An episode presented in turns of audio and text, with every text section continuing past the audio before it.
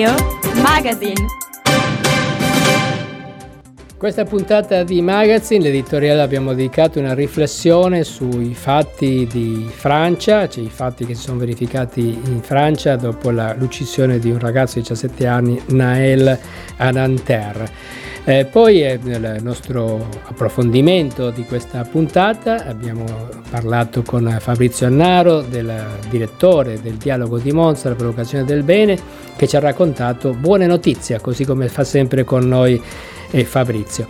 Poi le notizie dall'Italia e del nostro territorio, soprattutto sul sociale ma anche sul mondo del lavoro e infine per la rubrica degli esteri, il nostro sguardo oltre il cortile, abbiamo, siamo tornati ancora sulla rivolta della Francia, ma poi abbiamo parlato anche del nodo delle alleanze europee, cioè dove pensano di andare, in quali gruppi andranno gli eletti dei partiti della maggioranza, visto che tutti hanno punti di riferimento di, diversi. Infine una notizia eh, simbolica ma interessante è Guglielmo Alessandro che è il regnante della, dell'Olanda dei Paesi Bassi ha chiesto scuse a nome suo come re e come capo di governo eh, per i 150 anni dell'abolizione della schiavitù, questo non sapevo onestamente, non lo sapevamo, ma l'Olanda è stato l'ultimo paese occidentale ad abolire la schiavitù nel 1873.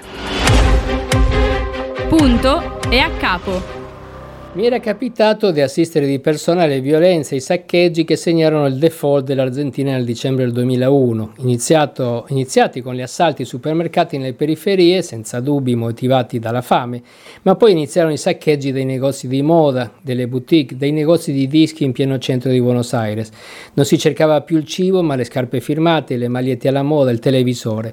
Era la rivolta dei poveri che non avevano come programma battere il sistema, ma partecipare alla festa dei consumi servendosi da soli, soprattutto giovani, apolitici, poco scolarizzati, disorganizzati, scomparsi appena la polizia si riprese le strade. Quello che è successo in questi giorni in Francia mi ricorda molto da vicino quei fatti del 2001, ma con diversi aggravanti. Anzitutto la frattura coloniale mai sanata della Francia repubblicana, che ha attirato immigrati dalle sue colonie a partire dal dopoguerra senza mai mettere in discussione quel passato. Poi la frattura sociale, il modello di sviluppo a isole di reddito, con la nascita delle periferie ghetto, dove la stragrande parte delle persone hanno origini etniche e situazioni sociali simili. Infine l'abbandono di quelle periferie con il progressivo restringimento del welfare. I detonatori sono state tutte queste cose, ma non è corretto parlare di rivolta dei migranti come vorrebbe una certa destra che pensa di rinforzarsi gettando benzina sul fuoco. È la rivolta dei poveri, degli esclusi, dei senza futuro, di chi non si riconosce nei valori della Francia perché la Francia non, non lo riconosce come figlio legittimo. Quei giovani che sbagliando hanno manifestato la loro rabbia, hanno scritto sul corpo, sul nome, sulla loro residenza la condizione di mezzo francesi. Non si riconoscono i valori repubblicani, ma nemmeno in quelli dei paesi di origine dei loro nonni o genitori. Dal 2009 in Francia si sta sperimentando il curriculum cieco, cioè senza nome, residenza, foto, per evitare la discriminazione alla ricerca di lavoro perché in Francia funziona così, se sei figlio o nipote di immigrati puoi aspirare solo al lavoro in fabbrica, al pubblico impiego ma in mansioni modeste, oppure all'impiego che non richiede qualifiche particolari. Quei ragazzi che manifestano non vogliono rovesciare il capitalismo come si chiedeva nel 68, ma avere le stesse opportunità degli altri. Nei prossimi giorni le telecamere si spegneranno fino alla prossima rivolta, ma un soggetto nuovo è emerso come un vulcano marino, più forte, più arrabbiato di prima, senza rappresentanza né conduzione politica. La Francia sembra sempre di più un paese a isole che si allontanano con in mezzo una destra radicale che fa terrorismo mediatico, invocando sicure guerre civili in arrivo. Non esiste più, se mai esistita, la nazione come comunità di destini evocata da Edgar Morin. La Francia, socialmente parlando, è oggi in fiamme e non riesce a trovare il modo di superare la faglia geologica coloniale sulla quale è stata costruita. Young Radio News è in arrivo una revisione della valutazione degli apprendimenti e del comportamento, alias del voto in condotta, eh, a dichiararlo Giuseppe Valditara, ministro dell'istruzione e del merito. Cambiamenti che secondo lo stesso ministro saranno introdotti al fine di ripristinare la cultura del rispetto e di contribuire ad affermare l'autorevolezza dei docenti e di riportare la serenità nelle scuole. Verrà ripristinato il valore del voto in condotta che farà media a partire dalla scuola secondaria di primo grado. Questo era stato tolto nel 2017 e che in inciderà sui crediti per l'esame di maturità e soprattutto sarà riformato il meccanismo della sospensione. Lo studente, invece di starsene a casa, allontanato dalla scuola, sarà coinvolto in attività scolastiche e nel caso in cui la sanzione duri più di due giorni dovrà svolgere attività di cittadinanza solidale presso strutture convenzionate. La questione della non sospensione dell'ingaggio in attività socialmente utili non è stata inventata ora, afferma Ivo Lizzola, professore di pedagogia sociale e di pedagogia della marginalità del conflitto e della mediazione all'Università di Bergamo. Questa possibilità tuttavia dovrebbe essere offerta a tutti, una scelta didattico-pedagogica di comunità per dar senso allo studio e motivarlo, facendone scoprire il valore all'interno di un ambiente di vita reale dove mettere in gioco le competenze che si stanno acquisendo. Potremmo pensare a questa attività come qualcosa che si svolge nell'intera classe, continua il pedagogista, dando particolarmente responsabilità a chi ha dimostrato di averne meno. Il nuovo assegno che andrà a sostituire il reddito di cittadinanza più che di inclusione dovrebbe essere chiamato di esclusione, visto che di fatto resterebbero senza alcun sostegno economico ben 800.000 persone che versano in condizioni di povertà e fragilità. Inizia così la nota diramata stamane proprio dalle ACLI sulla conversione in legge del decreto DL lavoro. La conversione, prosegue la nota, segna la fine di un'idea di contrasto alla povertà assoluta che nel nostro paese è stata raggiunta anche grazie alle battaglie portate avanti dalla nostra associazione. Si tratta di un passo indietro indietro davvero poco comprensibile anche alla luce dell'allarme unanime lanciato dalle sigle che si occupano di povertà, allarme confermato dalle agenzie di statistica. I poveri assoluti oggi in Italia sono intorno ai 6 milioni e sono in aumento le nuove fragilità. La nuova misura, secondo l'analisi fornita dall'Ufficio parlamentare di bilancio, invece di dare una svolta alle politiche di contrasto alla povertà, rendendole finalmente strutturali, porterebbe alla diminuzione delle risorse di circa 2 miliardi e il 58% delle famiglie che percepivano il reddito di cittadinanza, pari a circa 800 mila, resteranno senza alcun sostegno economico. I giovani dai 18 ai 34 anni non impegnati in percorsi di studio lavorativi hanno una possibilità in più, possono infatti candidarsi per partecipare ad una serie di corsi di formazione che consentirà loro di conseguire competenze e le certificazioni utili per diventare professionisti in ambito informatico e tecnologico e trovare lavoro in particolare nei settori molto dove la richiesta delle aziende è alta, quali la cybersecurity e la programmazione. E questo è il cuore del progetto Ready for It Plus lanciato da Fondazione Italia, Accenture e Fondazione Vodafone Italia in partnership con varie organizzazioni profit e non profit che operano nel campo della formazione digitale e della ricerca ricerca e selezione del personale, questa iniziativa di inclusione sociale è tra le vincitrici del bando On Life, grazie al quale i giovani che non studiano e non lavorano possono accedere gratuitamente a percorsi formativi brevi per costruire o migliorare le competenze digitali più richieste dalle aziende ed un programma di orientamento e accompagnamento all'inserimento lavorativo. L'amici è esplosa con l'omicidio del 17enne Naela Nanter, ucciso da un poliziotto, amplificata dal video dell'esecuzione, diventato virale sui social network, ma oggi i problemi dei quartieri popolari nel paese transalpino sono più gravi rispetto alla rivolta del 2005, a detta dei sociologi, secondo i quali il problema è che Macron, ma anche tutti i suoi predecessori, dopo aver preso sotto gamba la rabbia potenziale dei giovani delle banlieue, ora di fronte al vandalismo dilagante sembrano non avere risposte. Viviamo da anni su un vulcano, si sfoga Philippe Rio, sindaco comunista di Grigny. La polveriera appena esplosa non è una sorpresa di fronte a una dottrina poliziesca di disuguaglianze sociali invivibili. Nella mia città ci sono il 50% di lavoratori poveri. Nel distretto di Grand Bourne lo stipendio medio annuo è di solo 10.000 euro. Con un tale reddito cosa, cosa fare quando c'è una crisi se non andare nei resto de cœur, che sono le mense per i poveri, che non sono stati mai così pieni. Dopo le rivolte del 2005 la povertà sta esplodendo nel paese, le disuguaglianze si stanno allargando e il sentimento di abbandono si accentua. La salute del pianeta si vede in montagna, siccità, ondate di calore, venti estremi, le montagne sono considerate le sentinelle del cambiamento climatico, luoghi in cui gli effetti a breve, medio e lungo termine sono più evidenti. La conferma arriva da una nuova ricerca condotta nel Lawrence Berkeley National Laboratory, Berkeley Lab, nel Dipartimento dell'Energia e pubblicata su Nature. Gli scienziati hanno scoperto che a causa del cambiamento climatico le nevicate si stanno via via trasformando in precipitazioni di pioggia violente sulle montagne dell'emisfero settentrionale della Terra, ma che piova così tanto in montagna invece di nevicare non è una buona notizia, un cambiamento che comporta una serie di pericoli tra cui inondazioni, frane ed erosioni del suolo, con un impatto sempre più evidente su chi si avventura sui sentieri, ghiacciai e pareti di montagna. In particolare hanno calcolato che ogni aumento di un grado della temperatura globale si aspettano in media del 15% in più di pioggia ad alta quota. Le vie nevate che solo pochi anni fa eh, solcavano versanti e creste e oggi sono via via scomparse. Al loro posto ci sono pareti rocciose non sempre stabili, non solo.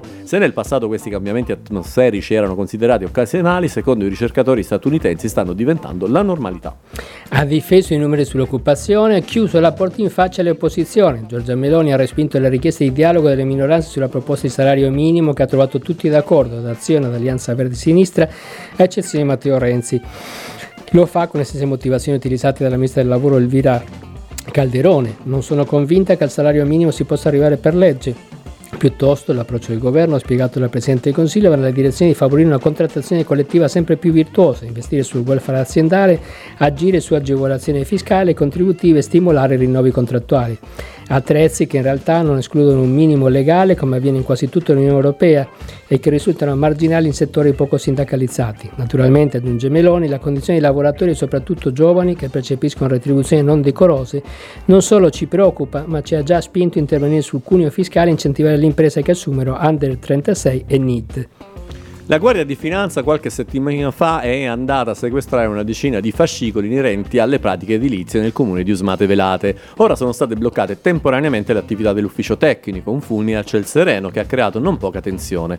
La conseguenza è che è stato sollevato dall'incarico il capo ufficio tecnico, attualmente sarebbe in ferie, non è escluso possa optare per un periodo di aspettativa. Al momento non è dato sapere l'oggetto dell'indagine, il fatto concreto è che l'ufficio tecnico oggi è privo di un responsabile, di conseguenza tutti gli iter delle pratiche edilizie sono praticamente praticamente congelato. Il sindaco Lisa Mandelli ha preferito non fare alcuna dichiarazione. Un brindisi per il nuovo tassello della rete Tikitaka, le quattro birre Vida, Giuditta, Hildegard e Rosa Luis sono state presentate a Monza, nuova sede del birrificio artigianale Monzesi Alma in via Monte Pasubio, alla presenza di tutte le realtà che hanno collaborato per la loro creazione. Giovanni Vergani, coordinatore della rete Tikitaka, ha dichiarato tutta ruota, tutto ruota intorno a un concetto, fare bene del bene, facendo incontrare diverse realtà del terzo settore e l'impresa monzese si creano anche i luoghi di comunità, spazi in cui le persone possono socializzare e condividere del tempo anche bevendo una buona birra. Un progetto che bene esprime i valori sociali della rete, siamo riusciti ad attivare 250 tirocini con persone con disabilità in oltre 100 aziende del territorio, nell'ultimo anno ci sono state anche 10 assunzioni. Dici notte di sport a Vimercate e dici successo assicurato. E così è stato anche per l'edizione 2023 lo scorso sabato 1 luglio tra calcio, basket, beach volley ma anche danza atletica e persino arrampicata. Ce n'era per tutti i gusti, gli obiettivi della manifestazione organizzata da MAID sono quelli di sempre promuovere la cultura sportiva nel cuore della città e offrire opportunità di praticare attività sportive in orari non convenzionali per consentire a tutti di dedicarsi allo sport anche quando hanno impegni quotidiani l'approfondimento. Ecco per quell'approfondimento di oggi eh, siamo in collegamento con uh, Fabrizio Annaro, direttore del dialogo di Monza, la provocazione del bene e colui che ci portano sempre delle buone notizie, cose di cui abbiamo bisogno sempre in questo periodo. Buongiorno Fabrizio.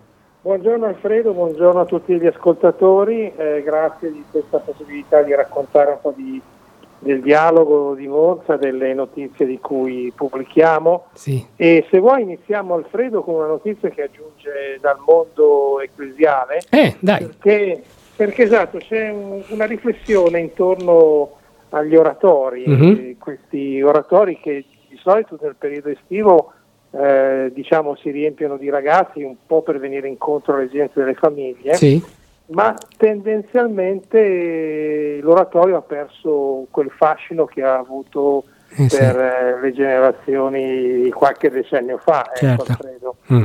E quindi, quindi c'è stato, si è avviata una riflessione eh, anche critica, anche mm-hmm. forte all'interno di alcune parrocchie sì. e si è voluto tentare di sperimentare dei nuovi progetti. Ecco, mm-hmm. Io ho mm. firmato un articolo eh, che racconta un'esperienza che giunge da tre parrocchie di Monza, San Biagio, sì. San Pio X e Santa Gemma, che si sono messi intorno a un tavolo, hanno coinvolto anche altre organizzazioni, altre cooperative, mm-hmm. altre associazioni e hanno pensato di eh, riproporre insomma, un oratorio che potesse venire un po' incontro all'esigenza educative delle famiglie, perché sì. Il tema di fondo, Alfredo, è che eh, ci troviamo in una situazione pesante dal punto di vista della relazione educativa. Eh quindi... sì, abbiamo visto anche, so che è una forzatura, ma quello che è successo in Francia eh, riguarda anche il tema appunto dei ragazzi oggi, come, come inca- incamminarli verso strade più tranquille, no? ecco, esatto, poi tieni presente che questa riflessione è nata anche da due episodi, mm. molto, da due episodi tragici del 2020 in cui mm-hmm. due ragazzi nel, nell'arco di 15 giorni uno dall'altro si sono tolti la vita. Eh sì. E quindi è stato uno shock perché ha riguardato quei quartieri mm-hmm. e, e, e, la domanda è come mai? Certo. cosa fare di fronte a un disagio giovanile e cosa fare di fronte a delle difficoltà che sono evidenti. Ecco. Quindi è mm. nata questa idea di costruire un'alleanza e provare a offrire dei, dei momenti di svago, di divertimento, ma anche eh, di, di, riflessione, ma eh anche sui temi religiosi. Ecco, quindi certo, certo. È importante. una buona notizia. Lo andremo, lo andremo a leggere sul dialogo di Monza. Sì, il titolo è L'oratorio si rinnova. Perfetto. Poi, se vuoi, parliamo anche di un altro articolo firmato da Francesca Radaelli. Uh-huh. Questa è una storia molto particolare di un artista, di un artista albanese che vive a, vive a Milano, ma ha vissuto sì. molto per parecchi anni e mh, ha fatto anche un, delle scelte di vita piuttosto curiose e radicali. Sì. Lui aveva, um, è venuto dall'Albania innanzitutto eh, in maniera un po' rocambolesca, ricorda uh-huh. un po' il tragitto dei, dei migranti di adesso, insomma, che devono attraversare il Mediterraneo, lui ha attraversato l'Adriatico ed è arrivato in Italia, si è poi sì. regolarizzato e poi si è laureato in accademia e ha iniziato un, un percorso, una riflessione, un suo cammino in ambito artistico. La cosa diciamo ulteriormente curiosa di Helen Zima è che eh, prima di darsi all'arte a tempo pieno aveva mm-hmm. aperto un concessionario di auto, questo l'ha tenuto mm. per circa 25 anni. Mm-hmm. Poi ha visto che era difficile conciliare l'arte con questo tipo di lavoro e ha fatto una scelta di dedicarsi a tempo pieno mm. all'arte. Ecco, poi è anche una scelta, come dire, mh, di impegno, di impegno sì. sociale e culturale, perché lui dice io non firmo soltanto delle opere artistiche, desidero promuovere dei valori, uh-huh. dei valori spirituali, dei valori eh, di, psicologici anche. Certo. E perché, eh, Alfredo, guarda, la cosa interessante è che lui recupera dei lenzuoli uh-huh. e, e, dipinge su questi lenzuoli. Eh.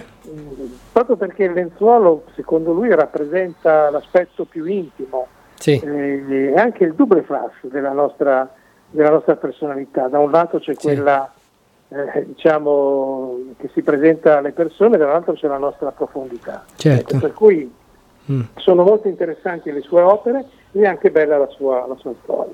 Ottimo. Raccontaci altre notizie in breve. Sì, in breve io ti volevo anche raccontare che la rete Tiki Taka, mm-hmm. che è una rete che, che, raccoglie parecchie associazioni e cooperative che, che lavorano e operano nell'ambito della disabilità, il 29 giugno ha presentato al birrificio Alma di Monza una linea di birre. Ah, ecco, si chiamano Vida Giuditta, Heidelberg e Rosa Luis. Uh-huh. Ecco, sono le, le, marche, il marchio di queste nuove birre che vanno poi a sostegno di questa rete. Sì. E volevo ricordarti che il coordinatore, che è Giovanni Vergani, è stato premiato dalla Presidenza della Repubblica nello scorso marzo come Cavaliere della Repubblica. Ecco, per questo, meritatissimo, meritatissimo. Meritatissimo. Ecco, se vuoi, per l'ultima notizia, sì. vogliamo concludere, eh, intanto voglio ricordare che abbiamo una rubrica di recensione di libri che vi invito a consultare. Mhm. L'ultimo è di Carlo Rolle, Masse e Potere di Elias, di Elias Canetti, che è il premio Nobel, è un, sì. un'opera molto interessante che vi invito a leggere, ma anche altre recensioni. Ecco, prima di congedarci, Alfredo, volevo ricordare che il 21 giugno giornata mondiale SLA, ma anche solstizio d'estate e anche festa della musica, sì. c'è stata la premiazione del concorso premio slancio, quello indetto ah, dalla rivista certo. Fine Resistere, mm. quella il magazine scritto con gli occhi, dove i redattori sono persone malate di SLA, hanno mm. dato vita a questo concorso eh, letterario e non solo, perché c'erano quattro sezioni, i racconti, la poesia, le canzoni e il podcast. Ecco, si tratta la premiazione e i vincitori sono tutti sul dialogo, ma soprattutto c'è un racconto di, dell'emozione che è stata questo, questo bel incontro, certo. una giuria formata da persone di alto livello, fra cui Ferruccio De Bortoli, il presidente mm. Arnoldo Mosca Mondadori, mm-hmm. c'era anche il figlio il figlio di Mogol. Ah beh. Senti, però prima di congedarci diciamo anche qualcosa sul tema della pace, perché purtroppo quest'estate ancora è un'estate di guerra in Europa, ci sono diversi tentativi di mediazione, eh, quello di Papa Francesco, ma anche quello de- della Cina, del Brasile, si stanno muovendo diverse diplomazie per capire se si riesce a a trovare il bando della matassa. Io anzi approfitto per dire che il 19 luglio è la festa di Sinistra per Brugherio, che nell'area feste di Brugherio eh, condividerò una, un ragionamento con Francesco Vignarda, che il, Vignarca, che è il coordinatore della rete italiana per il disarmo. Ecco, un tema che so che anche questo ovviamente ti è molto caro. Sì, grazie Alfredo di averlo ricordato. Tra l'altro è stata un po' tutta la stagione dedicata alla pace con diversi incontri promossi da Caritas che il dialogo di Monza ha seguito, incontri formativi ma anche di riflessione intorno a questo tema. Uh-huh. Ecco, io non so se lasciarvi con una domanda, magari la condividiamo insieme, sì. vorrei sentire anche un po' il tuo parere, sì. perché questo è quello che è emerso dai diversi relatori di questi incontri, uh-huh. cioè come mai in una fase dove, in un'epoca in cui abbiamo raggiunto dei traguardi eccezionali, delle scoperte scientifiche eh, importanti, abbiamo la, la, la, vita media aumentata, abbiamo un certo benessere, ecco, malgrado questo eh, non riusciamo a risolvere pacificamente eh, mm. con intelligenza i conflitti fra le nazioni e fra le diverse persone. Ecco, quindi abbiamo un atteggiamento tribale ecco, di fronte. Eh, sì è una bella, una bella, domanda. Io aggiungo anche che purtroppo la mancanza di democrazia, cioè i regimi sono quelli che, che di solito portano a questa situazione e quest'ultima guerra in corso le, è l'esempio, no? perché la Russia di, di, Putin è diventata un regime senza libertà di stampa, senza libertà di opinione, con gli oppositori in galera oppure avvelenati e quindi ecco molto difficile far ragionare persone che, che incarnano regimi di quel tipo, però ovviamente la speranza non si può... Eh, non si può abbandonare la speranza e bisogna, bisogna trattare anche con quelli per fermare una guerra. Concordo pienamente, concordo pienamente, ecco adesso la speranza è che la missione eh, voluta da Papa Francesco che ha mandato in avascoperta Matteo Zuppi ecco, mm. possa portare a qualche risultato mi sembra che sia complicato, difficile, però credo che qualcosa potrà saltare fuori. Sarebbe una bella notizia da raccontarci quando, quando speriamo, quando speriamo appunto che, che, accada. Grazie Fabrizio Annaro, il dialogo di Monza, la provocazione del bene e buone, buone estate, ci sentiremo sicuramente quando ripartiremo a settembre. Buona estate a tutti, buona estate, buona estate a tutti, buona estate. Oltre il nostro cortile. Anche in questa puntata siamo giunti alla fine del, del, nostro percorso e dobbiamo dare quindi lo sguardo, quello uh, che accade fuori dal nostro confine. E partiamo da un confine che insomma ci vede vicini, i cugini francesi che in questa settimana sono stati veramente devastati dalle rivolte delle banlieue, non è la prima volta che succede, questa volta però sicuramente anche forse per una questione mediatica, per una eh questione sì. anche organizzativa, tra l'altro è notizia di questi giorni dove c'è un'altra inchiesta su un altro ragazzo morto a Marsiglia Marsiglia, colpito da un proiettile di gomma al petto. Prima un ragazzo che stava fotografando, esatto. cioè, riprendendo gli eventi, non stava rompendo nulla. Sì. Esatto, esatto, esatto. Quindi insomma c'è mm. un altro precedente. Sì. Da... Anche un pompiere di 24 anni è morto, che è morto tentando durante... di spegnere l'incendio. Esatto, quindi ci sono queste due cose che sono sì. state. Quindi adesso insomma cercheremo di capire anche mm. se e come se ne può uscire da queste cose. Poi ehm, diciamo uh, rimaniamo in tema europeo questa settimana con devo dirti la verità, Alfredo, una discussione che sembra accalorare moltissimo la politica italiana, forse perché non deve parlare di altro, non lo so. Perché... il balletto dell'europeo. Eh, esatto, queste, eh, Salvini che dice io voglio, eh, poi, poi c'è Tajani che dice no, assolutamente no, la Meloni che tace, che tace, che tace, che insomma si fa i suoi invece incontri in Polonia. Tra l'altro, magari non so se ne parlerai, però ehm, l'incontro in Polonia, che doveva essere anche una sorta di mediazione incaricata dalla Commissione europea, sì. a cercare un po', anzi dal, dal Consiglio europeo, a cercare di non è andata benissimo. Ma quello che è sfuggito alla stampa italiana è che mentre la signora Meloni era in Polonia a parlare col governo suo ideologicamente, ideologicamente vicino, vicino, eccetera, lo stesso giorno c'era il presidente Mattarella a Santiago del Cile che faceva? a fare un discorso, una lezione all'Università del Cile ricordando i 50 anni del colpo di Stato il valore della democrazia e quanto l'Italia fu vicino all'epoca a chi scappava dalla esatto. dittatura che gli antenati della signora Meloni, che è troppo giovane, invece avevano sostenuto. Avevano sostenuto. Quindi due Italie in simultanea avevamo. Esatto, quella bella... Eh, no, eh, beh, vabbè, cioè, que- due Italie diverse, diciamo. Due Italie diverse, no, scherzo. E per ultima, diciamo così, invece qua eh, mi, mi, mi, incuriosisce, mi hai detto, c'è il re che deve dare delle che ha dato delle scuse, ha dato delle scuse sì, il, sì. il, re dell'Olanda esatto Intanto già ogni tanto uno si dimentica che l'Olanda la Danimarca la Svezia sono ancora de, sono delle monarchie monarchie anche la Svezia, anche la Svezia sì. esatto esatto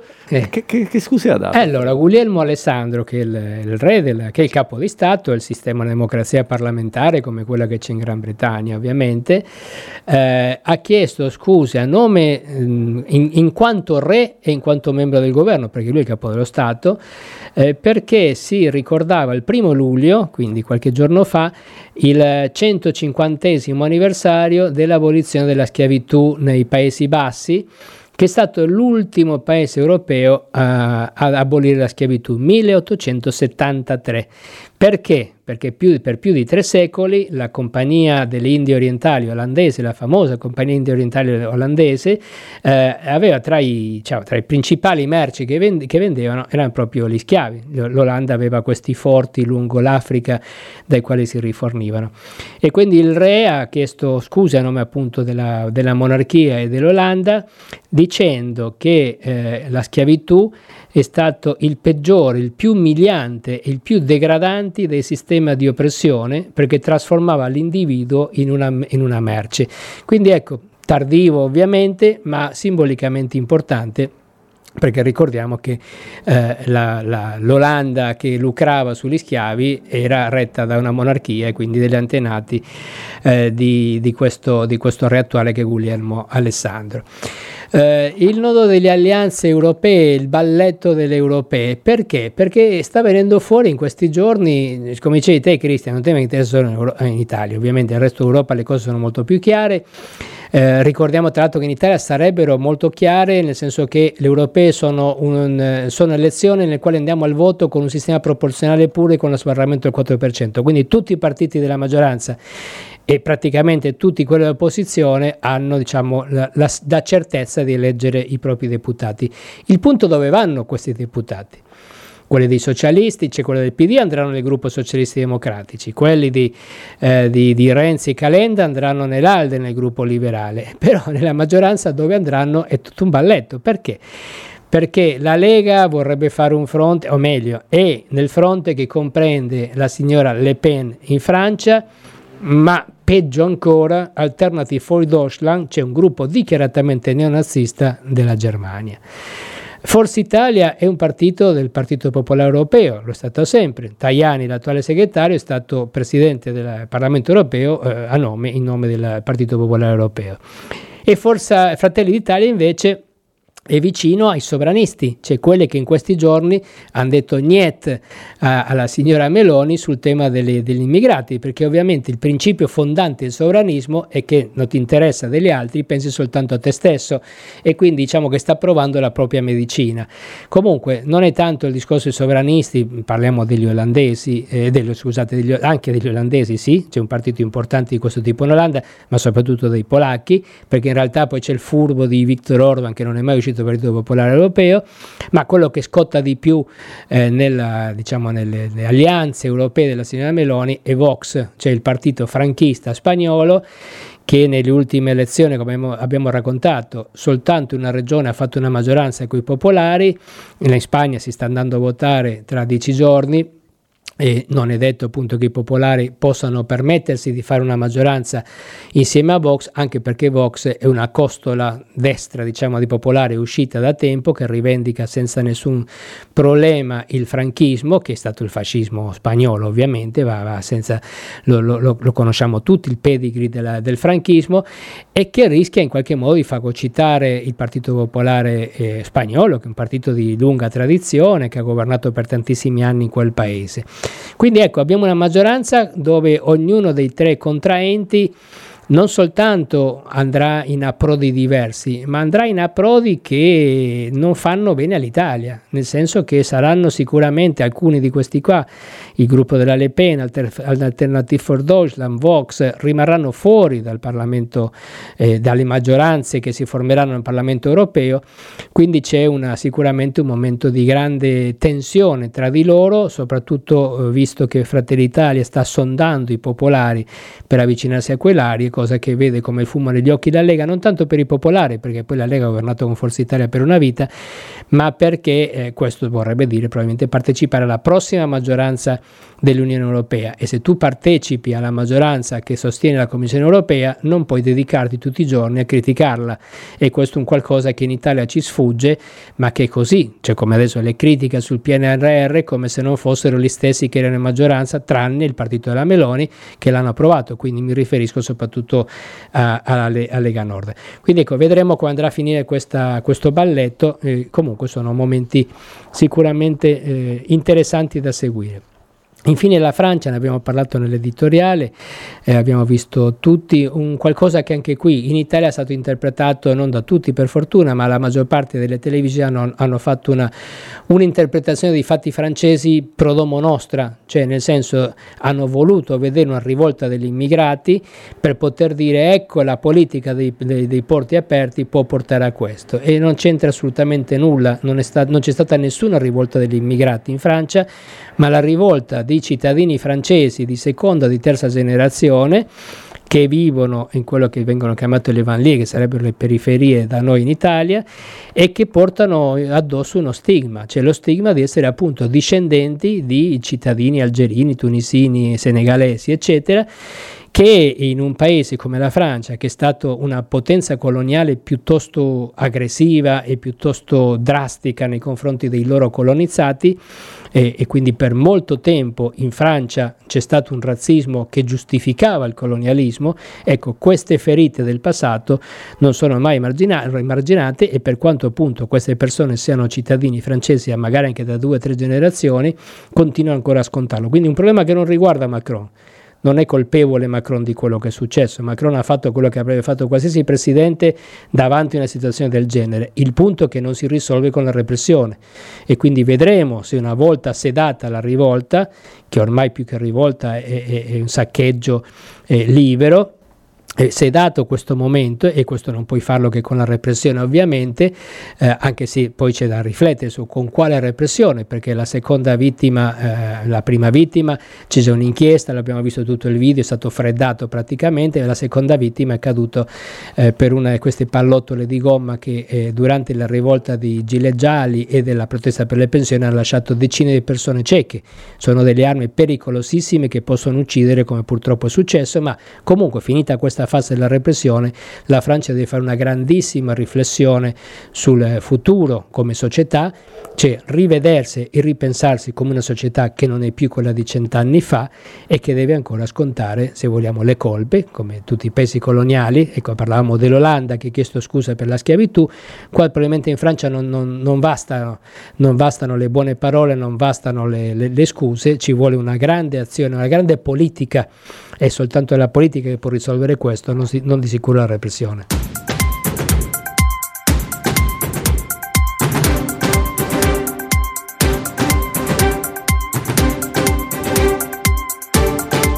Young Radio Magazine. Aldo, 74 anni, è una vita, come dice lui, vissuta al contrario. Studi nelle migliori scuole di Milano. Carriera avviata da bancario, passione per la vela poi via via errori, cadute e sfortune, fino ad essere truffato dal suo conquilino. Aldo è stato accolto a casa di Ruth. anziché continuare a scendere, mi sono fermato e ho cominciato a risalire. Se ora è tornato padrone della sua vita, è anche grazie agli operatori della casa, sempre presenti e pieni di cure, persone con cui parlare e sentirsi ascoltato. Per tante persone come Aldo, la tua firma è l'unica possibilità per guardare avanti e ricostruirsi una vita. Dona il tuo 5 per 1000 ad Aeris Cooperativa Sociale.